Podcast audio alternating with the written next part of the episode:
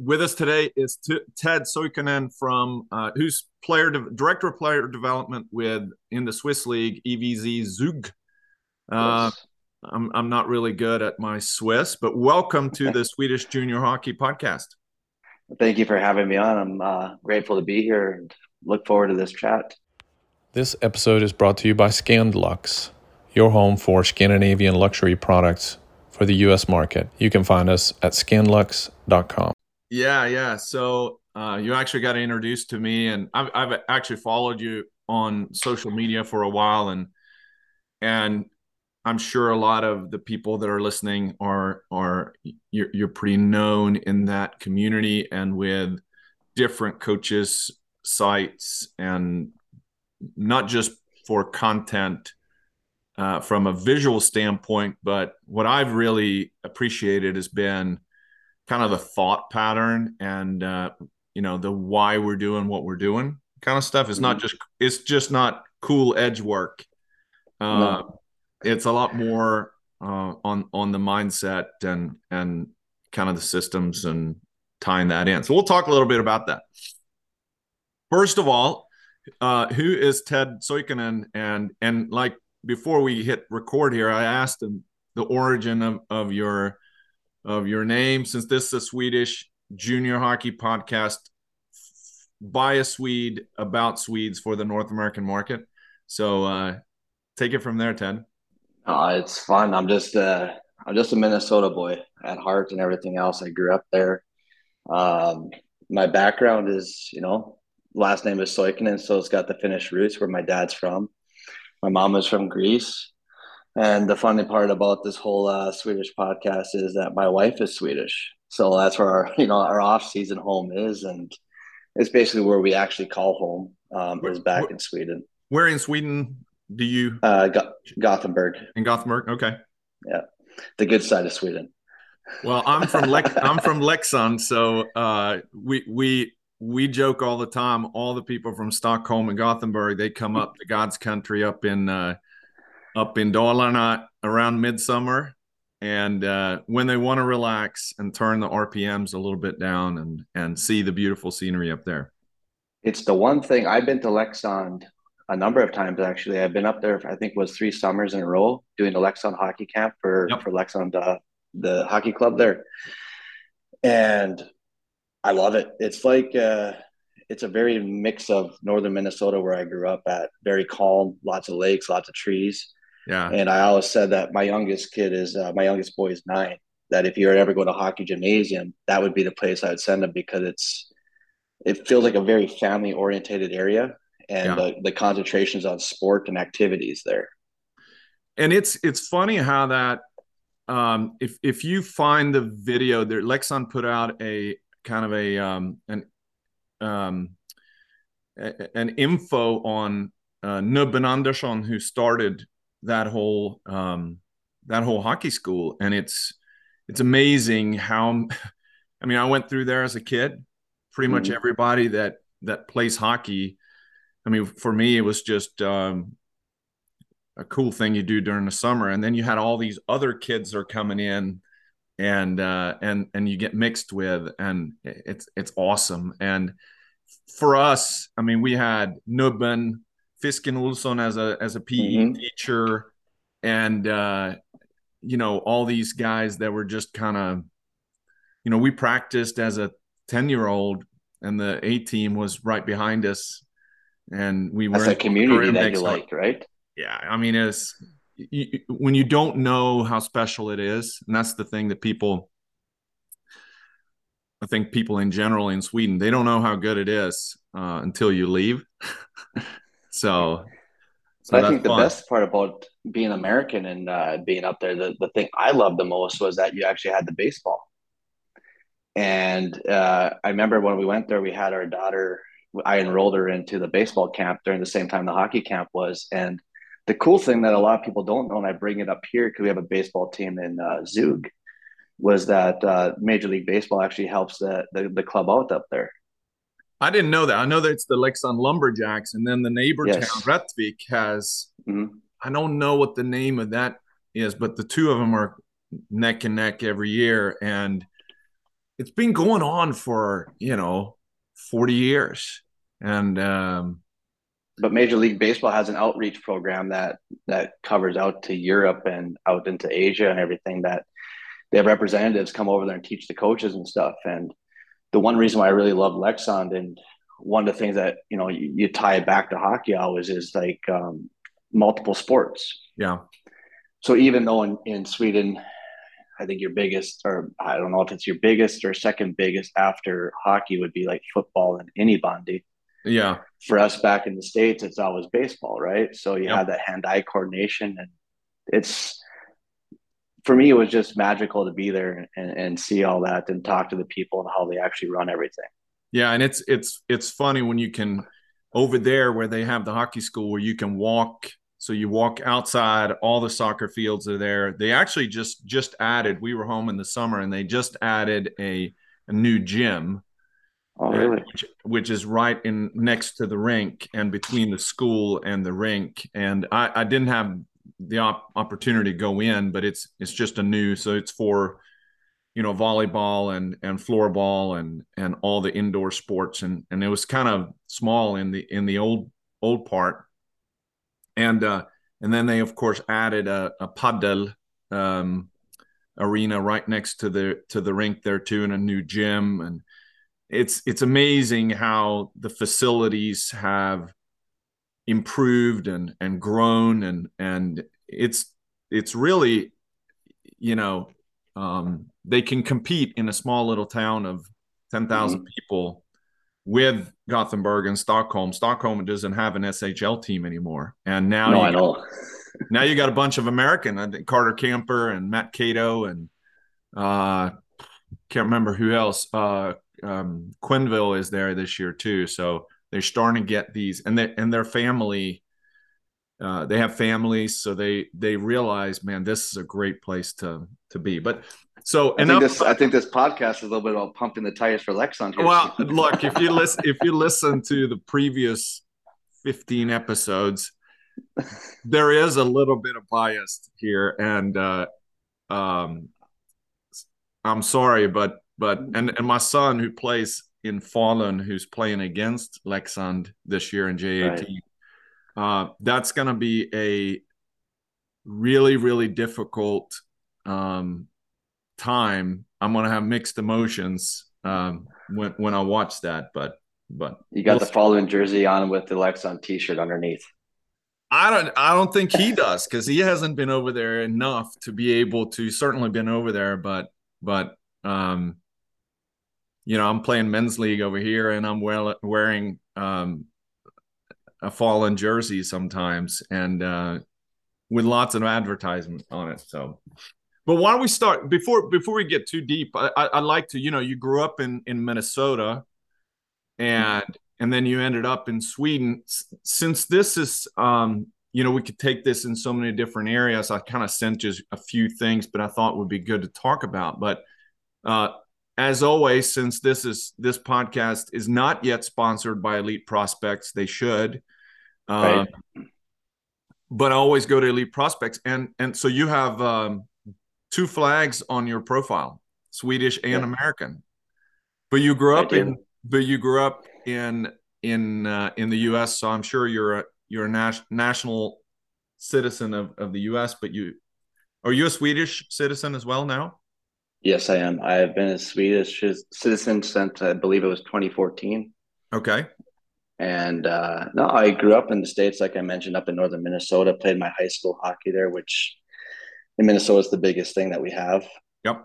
Played in the state tournament there. We won it in 95, which, million people watching, you got, 20,000 people in the seats there. So it's amazing.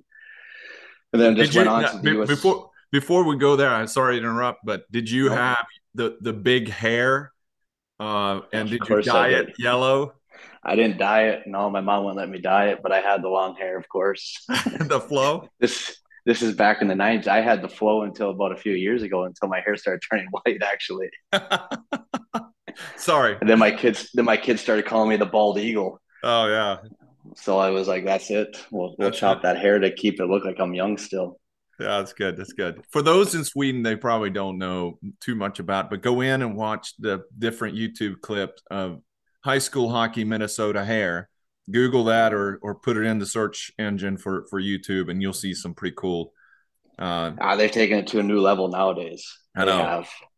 But no, it was always like that. That was a thing for us growing up. That was our big thing. That was our first stepping stone, was make it to the state tournament.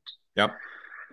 We did, we won it to 95, and then in 96, we lost in the semifinals in the longest game ever, 7 overtimes to Apple Valley. Wow. It's still the longest game in U.S. history, I believe, at this moment. They just made a documentary about the game last year, so it's pretty cool. You can check that out. And then Duluth High School, pretty prominent in Minnesota, Duluth area, right? Duluth East, yes. Yeah. And then, how'd you end up in Lincoln Stars in the USHL? No, I was getting looked at by colleges while I was in high school, but my stature, my height, and stuff was a little bit small. Still is small, and everybody was like, we like you, we like what we see, but you need a year seasoning. So I went to the USHL to play for the Lincoln Stars. I was drafted by them. They were an expansion team that coming season and had a wonderful coaching staff and Steve Johnson and Chad Johnson. And they put us together as a ragtag bunch, to be honest. When we got there, the rink wasn't even done in Lincoln. It wasn't. It was they used it for the state fair and was a horse stable, basically. So when we got there, all the players, we actually had to help build the stadium. That was like our work, our jobs. So we were putting the seats in, cleaning it up, doing all kinds of stuff. And nothing was expected of us that year. We were, getting compared to the Omaha Lancers, who was our neighbor there. We were being compared to them. Like, they went 0-60 their first year in the USHL way back when. So it was amazing because we had a couple guys that were transferring D1 schools. So they had to play a year of juniors with us, Derek Reynolds and Ryan Binkirk. And they really took us by the horns. Like, they really guided us as seniors on that team, leadership-wise. And we went on to set expansion record. I think we only lost 13 games that season. We took second place overall. And then we missed the Anderson Cup by a couple points to Des Moines. And then we ended up winning the Clark Cup, the USHL championship that year. Swept the Green Bay Gamblers, which, I mean, it's like, I started getting a little bit of chills now. And I was going to say, nobody can take that away from you ever. No, we got a nice ring to have that, have that still. And it was an amazing time. It was an amazing group of players, and we're all still in contact because that year was just special. Were you, so did you do your extra year in high school? In Minnesota? I graduated high school. So this, like, back in the 90s, like, it wasn't known, like, especially for Minnesota kids, you weren't going to juniors earlier. Nobody did. So what age were you when you went to juniors? Were you 18? 18. Okay. And then you played 1 year of juniors, and then so you could have played 2 more years of juniors over there. Yeah, I could have. But it was I played one about a month and a half into the season. I signed my letter of intent to go to University of Nebraska. Yeah. University of Alaska, Anchorage, the Seawolves, who played D1, the WCHA at that time. Yeah. And the reason why I chose it was because Dean Talifas, who was our coach, had a very good recruiting spiel to us. And all my friends that were from Minnesota that were playing juniors at the time were going up. So we had 12 freshmen that went up that year, the year after. So yeah, we went there and didn't go as great as it was supposed to. And you were on a roll, and you're thinking, man, it's just going to keep on. This is just the way it is. Yeah. How do you, you're going from high school champ to junior champ, and you're like, okay, now we're going to go in there and roll this going. And then just the bottom fell out. But I stayed there for 2.5 years before Coach and I clashed. I was young, I was dumb, and I was like, it's over. I'm going to test my way into the pros. So I went over to Europe. Yeah. So let's to the dismay of my parents. I'm sure. But life, like I told someone in a previous podcast, and it's kind of how it was for me. Life's like the game of Plinko, where, you know, you have all these. Some people, if you want to be fancy, you kind of have your linear approach, and then you have life. Reality is more right. variable, and everybody has a linear path in their mind. And I'm sure that was where you were, high school to juniors to college, and you're going to do this, then you're going to do that, and then you're going to do this, and then the next is, you know, Stanley Cup champions. That was the goal, right? But then in the mid-90s, like the landscape of what was being played in the NHL and all that wasn't exactly, you know, fit for myself. Yeah. So kind of like, you know, in juniors, I was speaking with the New York Islanders a little bit through the drafts and stuff like that, but ultimately never got drafted. And when I decided at Christmas time, I was like, okay, I've had friends that played over in Europe. They're like, it's big rink. It's decent money, blah, blah, blah. So I was like, okay, was I 20 years old? And I was like, I'm done. And I got on the airplane. I went to Amsterdam and told my parents right before I left. And that was a very hard conversation, to be honest. Wow. And they were not happy about that, but I went to Amsterdam and we went there and played for the final 4 months of the season. We won the championship. And after that, it was just kind of like a free fall. Like, just, you know, I figured, you know what, I'm good at the game. I am what I am, pretty much. And let's go experience Europe for free and get paid a little bit. And I mean, I can't argue with it. I was in Italy, I was in Amsterdam, I was in Germany, I was in Sweden, and ultimately just fell in love with the European way of life and how everything was. And yeah, the rest is history. Yeah. So, and I saw first year in Sweden, Falu Shopping. So I sent you the episode with Ian Gately. So who was playing there in the last three seasons. Now they really tighten up the immigration requirements in Sweden. It's really creating some problems for foreign, especially U.S. players, where they have to have a proper immigration status.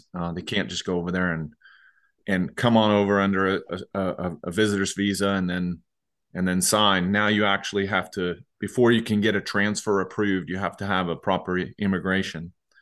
So Falu Shopping, I've been to that rink, the Blue Riders. I started that season off in Kristianstad, actually. Okay.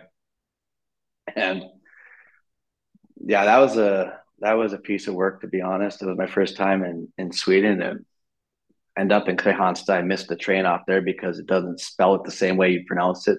So I remember being in Malmö, or actually in Copenhagen, get on the train, and I'm like, yeah, I'll take a ticket to Kristianstad. I'm like, yeah, no problem. I get on the train. I ended up in Karlskrona, which was the end of the line. And I asked the train lady, I was like, where's this place? And she goes, oh, I'm sorry, that's like 3 stops back. So you got to get, and I had all my hockey bag and sticks. I'm like, well, Kristianstad. She goes, sorry, it's Kristianstad. I'm like, gotcha. Yeah. Man, you even have the accent now, so it's good. And the same thing happened in Falköping. I missed that train because everything, it's like Falköping, or I'm like, where am I going? No, I was in Kristianstad, and we were there for like the first month. It was me and a couple other imports. We were there, and we were doing well, and, you know, then money time came, and yeah. Things don't get taken care of. Yeah, and everybody comes over thinking, man, I'm gonna make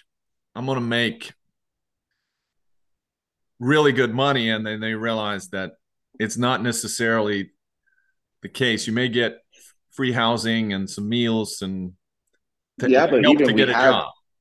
Yeah, but even we had, like, I was paid as a full timer. Like, I had a pretty decent salary, but then end of August and payments didn't come through. Oh, man, that sucks. And then my agent was like, all right, because technically they broke the contract and everything else. And then obviously you need some money to survive. They said, we go up the Falu Shopping and then we'll take care of the other stuff on the back end. I just wanted to play. It didn't matter. Yep. So we went up the Falu Shopping and we played that season for Bjorn Lind. and it was an amazing year. Great group of guys, a few guys from Hevda came, and we moved the team up the division that year. And then, you know, I was never like the highest leagues. It wasn't the SHL. It wasn't the Allsvenska. But I always tell players, like, sometimes, you know, you're not going to make it there. And but the experiences of just being able to, you know, see the different cultures and immerse yourself in that and make new friends for life, it's you can't put money on that, actually. Yeah, yeah. And it must have been a little bit special. I guess that's the standard thing. You meet a girl and then you end up staying, and now you're a Swede. Yeah, I'm a Swede. And that's the funny thing, because like I do have two passports, like you mentioned earlier, but I identify as a Swede anywhere I'm at, because the Americans, when it's kind of like, yeah, really? I'm like, no, I'm a Swede. It was the same thing when we did, I was in Russia for the last 5 years in the KHL coaching. Yeah. And when we went to go do our visas and everything else in Gothenburg, they're like, oh, if you do your American passport, you got this and this and this. I'm like, no, I'll do my Swedish. Yeah, but you have these different kind of like benefits. I'm like, let me put it this way. If things go bad, I don't want to be an American when I'm there. Yeah. That's right. And then my last year there, things went bad trying to get out. You're happy to be a Swede then, I'm sure. So very happy. So let's transition a little bit. You go into coaching. So you play a few years, living life, and at some point you realize, what am I going to do the rest of my life, right? Well, that was the thing. So I had my last year was in Hässleholm, and we moved the team up that year as well, up to the next division with Christer Dreberg as our coach. But the year before that in Germany, I hurt my knee pretty bad, and I rehabbed that pretty good. I came back because Dreberg was my coach in Kristianstad the 2 years before that, and he contacted me after my German season. I was like, we want you to come back. I want you to play for me. So I went back to Sweden, and he put together a great team. The organization was good, and we moved the team up. But the last month there, going into playoff to go up, I just wrecked my knee again. I was like, this is it. I'm done.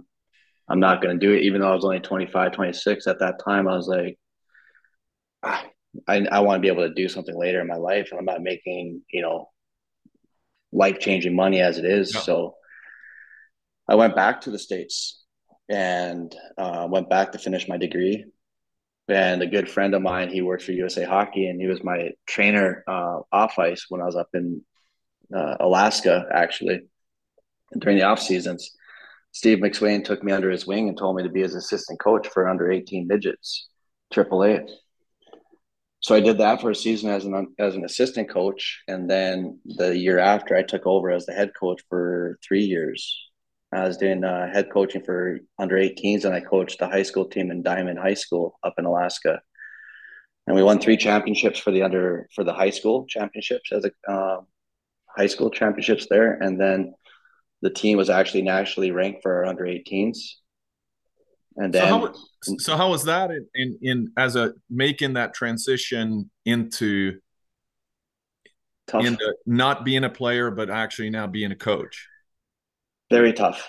And it wasn't tough on the side of, I was young in that sense. I was young, but I had a good mentor in Steve. The hard part for me was like, it's that competitiveness. Because you see something that's going on the ice and you want to be able to change it, but then you understand you can't do anything about it. So it was almost feeling like you're handcuffed. So it was a whole emotional kind of like thing, was more the difficult part about transitioning from playing to coaching, was the emotion part. So I pulled a quote in here that I wanted to put in here, but it says, quote, adaptation to training takes stimuli. You can't force adaptation to happen faster than the athlete's current level of trainability and physical ability, which I thought was, and I think I reposted it on Twitter or something, but I thought it was pretty profound. Where does that come from? Or is that something that you just through the years, right? So, I mean, I went into coaching, and then, you know, you're starting to see, like, we had all the power skating and all that stuff. And then I got into more like developing like reading about stuff about like how do people actually learn, right? It's more like on the teacher side of stuff. So I had to change my mindset to think differently. Then I went to neuroscience. So I got my neuroscience degree because I wanted to know how the brain worked. And when you look at the landscape today, you see kids that are able to do amazing things on their edges or with the pucks. And I can't do that stuff. But then again, it's like, but does it transfer to the game? And when you're looking at like the training, the stimuli, like you just read, it's all about everybody wants something today. So when I look at it, it's like, okay, but it's a process. It's a long-term development. That's what we're always looking at. If I get it today, if I don't get it today, I may get it in 5 days. I may get it in 1 month later. I'm trying to plant that seed into the players. And at the same time, when you're planting that seed, you got to variable that training environment that you have, so it matches where they're actually at maturely, physically, everything, mentally. And if you try to rush that process, all you're going to get is a frustrated hockey player. And we don't need that. So how does what's your thoughts on the, we used to talk about it when I was coaching, and I coached at the youth level here locally. And the biggest thing was the difference in players' ability to commit, at the U14, U16, U18 level. And I'm sure you saw that when you came back as a coach, where you have some people that may have talent, but they're just not bought in. They may not be committed. And some of it could be, man, they're a lacrosse player and they're really committed to lacrosse. Or they may not have the family dynamics where the family's committed. And lots of different reasons for not being committed. But, whether you call it buy-in or what different ways of, when I say commitment, what comes into your mind when you hear that? I think you nailed it, though. It's the social dynamic part about it. All it takes about is where they're coming from. Yeah. Right. So if I take a North American kid or if I take a European kid versus a Russian or Eastern Bloc kid, I can tell you firsthand, 5 years in Russia, you see kids that are committed at 10 years old, but their motivation is a little bit different than what ours would be. So their motivation is like their parents are committed to, making sure they're at the rink, making sure they have the equipment, making sure everything's good. They're making sure that they're outside doing extra stuff. But that's where I call it the social part, because the social part about that is that in Russia, if you make it into the KHL or you make it beyond the KHL, even to the KHL, you're making good money. Yeah. It's life-changing money for a Russian. You go get an education in school, you're good to make about $500 a month, $600 a month. That's the average. So the dynamics are completely different. Now you're looking at Europeans, like we always do this comparison, is like we're in a pretty good area to live. Yeah. You know what I mean? And it's like, okay, if I make it in sport, yeah, sure, I make some good money. I might get some of that little bit of fame in it. But if I don't, I'm still going to have a good life. And it's, in North America, we have the same thing, but I believe in North America, it's more of the dream to play in the NHL. It's that it's not so much the money that's going to be, it's like the pride to put on the NHL jersey and say you've been there. Yeah. And that's why you see like brand, a lot of the North Americans. Yeah, that brand is so strong. The brand of, and it goes back the history. I would argue that that if you ask the 16-year-old Swedish player, the majority of them are going to say, what's your goal? They're going to say to play in the NHL. They don't say, I want to win the Swedish SHL title. It's not about winning an Olympic gold. It's about playing in the NHL. No, the brand is so big, but I also believe there's a different desire for a North American to be on that NHL roster, to be on that bench. I don't know what it is, because in 2006, we had a USA Hockey coaching convention. Scotty Bowman was talking, and he was obviously at that time coaching the Red Wings, and he had he for all those years, he had the Russian Five, he had the Swedes, Lidström, and everybody there. And they asked him, like, if he could pick his roster, what would he confront it, or what would he make it out of? And he goes, it'd be 20 North Americans. And the reason why is because a North American player is just honored to be there and will give you everything they have, even if they get 1 second or 20 minutes on the ice. Whereas a European player is not happy unless they're having 18 to 20 minutes on ice. Yeah. So, I mean, it's like a different mind thought there, you know, as well. Like the mindset's a little bit different. So let's go back to this issue about the different levels of trainability and physical ability. So was that frustrating too, where, and if you mix in then the person's or the player's commitment or buy-in, did you see a lot of that when you came back first few years of coaching, where you could see this person's got the physical ability, or they may have they should have the trainability, but they're just not there? You know what? When I first came, from playing to coaching, I'll be 100% transparent with you. I was ignorant to it. I didn't know. Like, it was, wow, that's great. You just play and you just coach. Sorry, you just coach and you let the players play. And it was kind of like, okay, we're trying to win. It wasn't until I matured, you know, I came back to Europe, and then, you know, we started working in the clubs, and where it really dawned on me, it was more like, all right, what's really important here? Because the North American way, right? So when we have our juniors, we're not connected to anybody. It's not like Lexan, where you can be from under 6 all the way to the pro. Yep. We have tryouts all the time for under 18s, under 16s, as you've noticed. Yep. So the one thing that you don't have in North America is you don't have that commitment to the club anymore. Because if that team doesn't want me, fine, I'll go to the next team. If my friends are going there, I'm going there. It's like, it's just jumping. So that's why I was kind of like very ignorant to it all. I was like, okay, let's win at all costs. Let's have a successful season at these times. But when I got to Europe is when you start to understand, like, you know, you have the grassroots levels within the club to go all the way to the pro.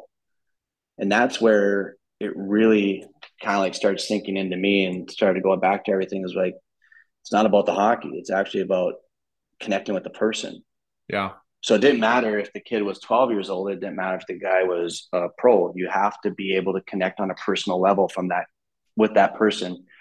Because if I want to elicit something from them, they got to understand that I'm coming from a place of care, you know, that I really, really want them to succeed, instead of me using them as a pawn, for example. In my game. You know what I mean? So for me, it was like the first and foremost was trying to get in touch with who they are and, you know, what drives them. Because once you know what drives them, then you actually know what buttons to push them forward. It's definitely a relationship game. And 100%, yeah. Especially nowadays. Yeah. Now is more prevalent than before. So the next bullet point I'll put on here, and it's a little bit of I'm going to combine two of them. What's your thoughts on winning and losing, and what do you think about eighth place trophies? Winning and losing at what level is probably going to be your best question there. And yeah, and let's frame it in this. Let's put it in this framework of Swedish juniors at the World Junior team level in the junior worlds. They've struggled in the last, really since Sabinajad won it, you know, right. when he scored the game winner. So that's probably been, what, 10 years? Mm-hmm. So they've had 10 years now of being really, really good, winning the group rounds. They go into the quarterfinals, semifinals, and they have a hard time with the edge of winning, right? They win until they are beat, mm-hmm. right? And I say that's, well, of course you win until you don't win, but I'm saying they have a hard time making that next leap. And when you're looking at U.S. and Canada, U.S. struggle a little bit this one, but let's say Canada. who, and it goes back a little bit to the culture of winning at all cost versus developing long-term systems and bench depth and so on. What's your thoughts on that? Well, let's look at your neighbor, if you even want to look at that, Finland. Yep. I mean, I read your bullet points, and there's also a thing called competition in there, right? And if I want to very simplify this, under 18, under 20 pro, that's your win. That's your win area, right? Yeah. But that under 18 and under 20 is still that win development area as well, because they're still young. So you got to have a healthy mix there. When you get to the pros, it's hey, that's everybody's job's on the line. Coaches, correct. GMs, it's the whole organization's on the line. And that's what brings the ticket sales. That's what brings the sponsors. That's what, let's say it feeds the clubs, right? Yeah. So you got to be at that win at all costs when you're at the pro level. When you're at the under 20, under 18 level, the hockey gymnasiums in Sweden and everything else, yeah, you have a winning thing there as well. But you got to have a healthy mix of development in there, because you're at a time, age where these kids are trying to figure out who they are. Yeah. You know, and that's not just in the hockey world. That's just on the outside world. It's even more complicated, right? You got to take the time. Like I said before, you got to take the time to understand and know what personal problems are going on with them and everything else, but make them also understand within the game, once they get that arena, it's their mindset has to change. Everything's off, off the limits now. We got to go on hockey, but you got to figure out how you're going to blend that development piece into the winning piece. But then, as I mentioned earlier, there's that 3-part system. We get down to the youth levels. You got competition. Competition should be, it's a natural human behavior. And we like to take competition out of the equation, where you told me about 8th place trophies. Hey, you win, you lose. You get a ribbon, you don't get a ribbon. That's how it is. It's we make everybody feel happy nowadays, and it's okay, well, competition doesn't mean much anymore. But you take a couple 3-year-olds out on the playground, and they're going to compete for the toy that they want to use. They're going to compete for the ball they want to throw. They're naturally going to compete. So I think the competition, you can't take it out, and you have to have that in at the younger levels. And I think Sweden does a good job of it with their hockey schools and everything else. They have the small area games. You're always competing against each other and all that. And USA Hockey's really adopted that over the last few years, and we've seen what it's actually created for USA Hockey. There's that competition part, but then there's also got to be the inner competition, right? I got to hold every 10-year-old to some kind of level, some kind of compete level, whether it's competing with the next person or competing with yourself. Are you going to get better today than you were yesterday? Yeah. Are you just going to take the day off? How do you hold everybody accountable? Because I think that's where the cream rises to the top, right? The ones that have that instilled in them at a young, they don't get that taken away, or they don't get it watered down. They continue to rise. And given the numbers we have in America, Canada, and Russia, it's, you can pick all those. Yeah, but I think the fairer comparison for Swedes would be Sweden and Finland. Yeah, because population size roughly the same. But the Finns, they have nothing to go against the Swedes, but they have that little bit of a chip on their shoulder all the time. The Finnish lion, the sisu, right? It's real. It's real. Well, let me. So let's go. Let's wrap it up a little bit. So I've asked this question, but I always think of this in my own life. If I met myself when I was 17, right? You talking about the kind of the pivotal time between youth hockey and adults, and early years and juniors, and the kid is just in gymnasium in Sweden, and sometimes we become experts after the fact, and now you're a few years past 17. Oh yeah, right. Thanks. Yeah. still 17 at heart, I'm sure. But you meet yourself, your younger self today, and you have the ability to see he's now one of your players, but it's you. And you, what are the things that you wish you could tell yourself when you were 17 if Ted was sitting in front of you right now? That may have been because of the experience you've had since then that you just didn't know back then, you know? Yeah.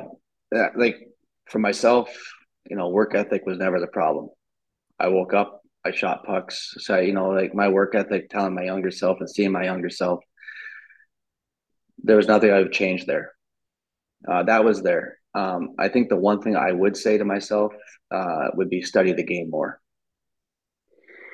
So, and the reason why I say that is because now, even when we play for fun, just like with the old guys and stuff like that, it's not so much like you see all these skill videos, and it's like these kids can do everything, like I said, and they go 100 miles an hour to nowhere. Yeah. And they look great in practice. They look good in camps. And you're like, why? What's happening here? And they don't understand the game, I don't believe, as much as they used to be able to. So in your new role, and so you're now in a player development role, which is you're both same role I've had. Yeah, same role I've had when I was in Russia. Okay, so it's the same role, but just different clubs now. So you're in a skills development role. Are you also in an evaluation role? Yes. So how quickly can you see whether the player, you can see the talent, you can see the ability, but the hockey IQ? One game. And couple shifts. Now you see that.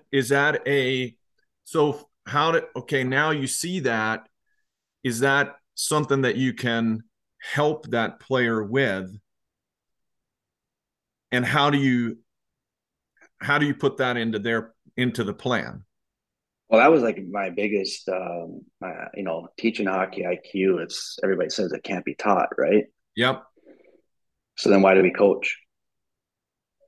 If it can't be taught, why are we coaching? That's my biggest thing. It's like if a kid can't do math, then why does he have a teacher? Well, yeah. He can learn math, right? So that was like my biggest project over the last 5 years in Russia was like trying to dive more into that side of stuff. And that's why if I was to go back 17 years and tell myself, I was pretty smart on the ice, but I could have been smarter. And when you can start to evaluate, like, what were the decisions I had? What am I doing before I get to the puck? What routes am I taking? Am I slowing down? Am I changing pace? All these things take into account, like what our next action is going to be on the ice. So when we're in Russia, you don't like to toot your own horn, but just from Lokomotiv itself, we took 18 guys and got them drafted in the NHL in 5 years. And a bunch of these guys were never really thought of. Some of these guys never played on national teams. And so what we do is, or what I do especially is more about, you take a drill and you take a skill, or you take whatever it is that player's game. You want to take their habits. You want to work on them. You want to work on their strengths. You want to get them better. And then you want to actually get them to understand when they're going to use it, why they're going to use it, all the different intricacies that are inside of there. And the only way you do that is, one, watching video over and over and over again, seeing these things happen. You're like, okay, you see, you're always doing this. This is what you want to do. This is where you're trying to get to. And then they start to understand, okay, yeah, that's where I'm going, but why is it not working? Okay, so now what are we doing before the puck? What are we doing after the puck? And then what we do is then we put it out onto the ice. So you're going to work on a technical aspect of it in isolation, just so they can feel. But then you have to immerse them inside of maybe like a passive area where they're going to have to feel like a different movement from a defender, or you got pressure coming from some way. Maybe you're going to have to stimulate the nervous system by adding 2 pucks. So they're having to do multiple things at once so that their vision gets a little bit more open and everything else. And then you put them in full competition. And what you're wanting to see is that if I do something today on a Sunday and we have a game on Tuesday, I want them to see them, use it. And that's where we hold the players accountable towards, because you ask the player what he wants to work on, he's going to tell you, I need a better shot. Yeah. I got to get faster. Yeah, but where you got to get faster at? Full speed? I need my edges better. But where? Like, edge control is edge control. We're on two edges all the time. It doesn't matter, right? You're always on your inside, you're on your outside. So edge control is just it's a hype word that's out there today. The more key point is where do I need that control at? Why do I need that control? And then once I know I have that control, how am I going to use it in the right way? So that's where, you know, it's more of like when we do our stuff with our players, like they have video that they have to evaluate. They have to have sit downs with us. We go out onto the ice. They have a say in what they're going to be doing on the ice, but it's not just, you know, going. It's when you get to understand about how the brain works and how a human learns, you have to have, you know, the heart rate at a certain level. Yeah. If it's too high, now what you learn doesn't get filtered. So it's always making sure we take those pauses inside of practice, making sure we let that heart rate settle down while you watch a video so that stuff can start to sink in and cement in, and then you go right back at it. So it's a, you know, it's not just doing stuff to do stuff. There's a scientific background behind it. Wow. It's great. Yeah, it's really quality over quantity. Always. And then if you get the quality, then you can add the quantity for sure. But that's where you get where like we talked about before, and just to sum it up, you talked about, you know, the competition, development, and winning. I think it goes in that order. You have competition, you're going to have development. You have development, you're going to have the wins. And I think if we look at like the U.S. model with NTDP, where you can now fund, you know, we've talked a little bit about this before, but it'd be great to be able to have an NTDP insider to kind of talk about it, but it's really concentrating. You've got the talented individuals. You're selecting these through in all the way up into I think it's U15, and then you're pulling them out, pretty good sized group. But then you're also concentrating the methods and the right coaches and the ability to do something with a group itself and follow them, not just for one season, but for multiple. And the results that they've created are, you know, not just 1 year or 2 years, but now, you know, you look at the draft and how many people are coming out of NTDP is amazing. It's the same as if I go to Sweden and I say back in the 90s, what you had up in Modo. Rättvik. Or you look at the same. You look at You look at Frölunda or now, I think if you look at Rögle, that is kind of developing that, and of course, Lexan is up there too. But I think it's a mixture of systems, environment, talent, but I really do believe that the importance of the coaching and the commitment and the systems and also the understanding and capability of good coaches is so huge. I think that's where we lack as we go further along. The coaching education, it's the part that I think it lacks the most, and the hard part is that whenever you look at a club and they're going to hire somebody, where are they hiring them at? The pro, super elite, under 18 elite, the hockey gymnasiums. Okay, that's great. But what are we doing from under 15 down? And if you look at the majority, it doesn't matter if it's in the States, it doesn't matter if it's in Europe. The majority of coaches are volunteers. Yeah. I think it's interesting when you listen to, if you go back to episode 11, I believe it's with Urban Umark, who was coaching, you know, brought in when Naslund was in Modo, and they had the resources to spend at the junior level. And then they dropped down with the SHL team, couldn't spend the resources, and they went down to one coach. And, you know, we're going to have him on again, because it was so interesting in really looking at when you have those resources in, you know, you have a GM, you have a skills, you have the trainers, you have, you know, multiple people versus one person and a volunteer, that they're doing the best thing they can after they've been at work all day, kind of thing, right? Exactly. And then you also have to look at it too, is where a lot of teams will do that, and then somebody will slip in that 1 year. Yeah. And then they'll just say, nope, it doesn't work. We need to change. Exactly. And then when you're looking at development, it's like, okay, if we're going to do this change, it's the same thing that USA Hockey did. USA Hockey, it took years. Yeah. You have to look at a 5 to 10 year. And if you want to take any better example of it, look at what Belgium soccer did. Yeah. They revamped their whole model when they lost, I think, the European Cup or the World Cup. And they said, nope, that's it. Yep. And then they went back to the grassroots, and they said, it's going to take time. And they stuck by themselves, and it worked. Yeah. So. Well, we could talk for hours here. What's the best way, put a little plug on your social media, of course, at Suihkonen 77. Yeah. What's the best way for people to reach out to you and follow you? What's the best way for them to follow you? I'm on Twitter, and I'm on Instagram at Suihkonen77.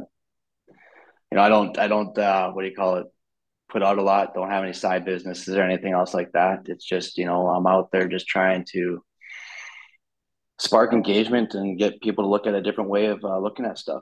I think that's the ticket, though. I think that's what makes you a little bit different and special, is there is no ulterior motive. There is no monetization motive. Yes, the content is really – it keeps up from a coolness standpoint with the best of them out there. But I think that the differentiation is really in the reasons behind it and the why. And I encourage everybody to go out there, look at some of the videos, look at the Texas matters the most, I think. Yeah. But I mean, captions. Yeah. And also, but look at the words behind it of what the intent we're trying to do. And I think that's, if we can help as a community to kind of spread that, it becomes more about the content rather than how cool it is. And, you know, certainly it's cool to have parachutes out on the ice, but, you know, you can also run stairs, you know, and gain. When we're paying $300 an hour for ice, I don't think I want to be using parachutes out there. Yeah. Unfortunately. Well, yeah.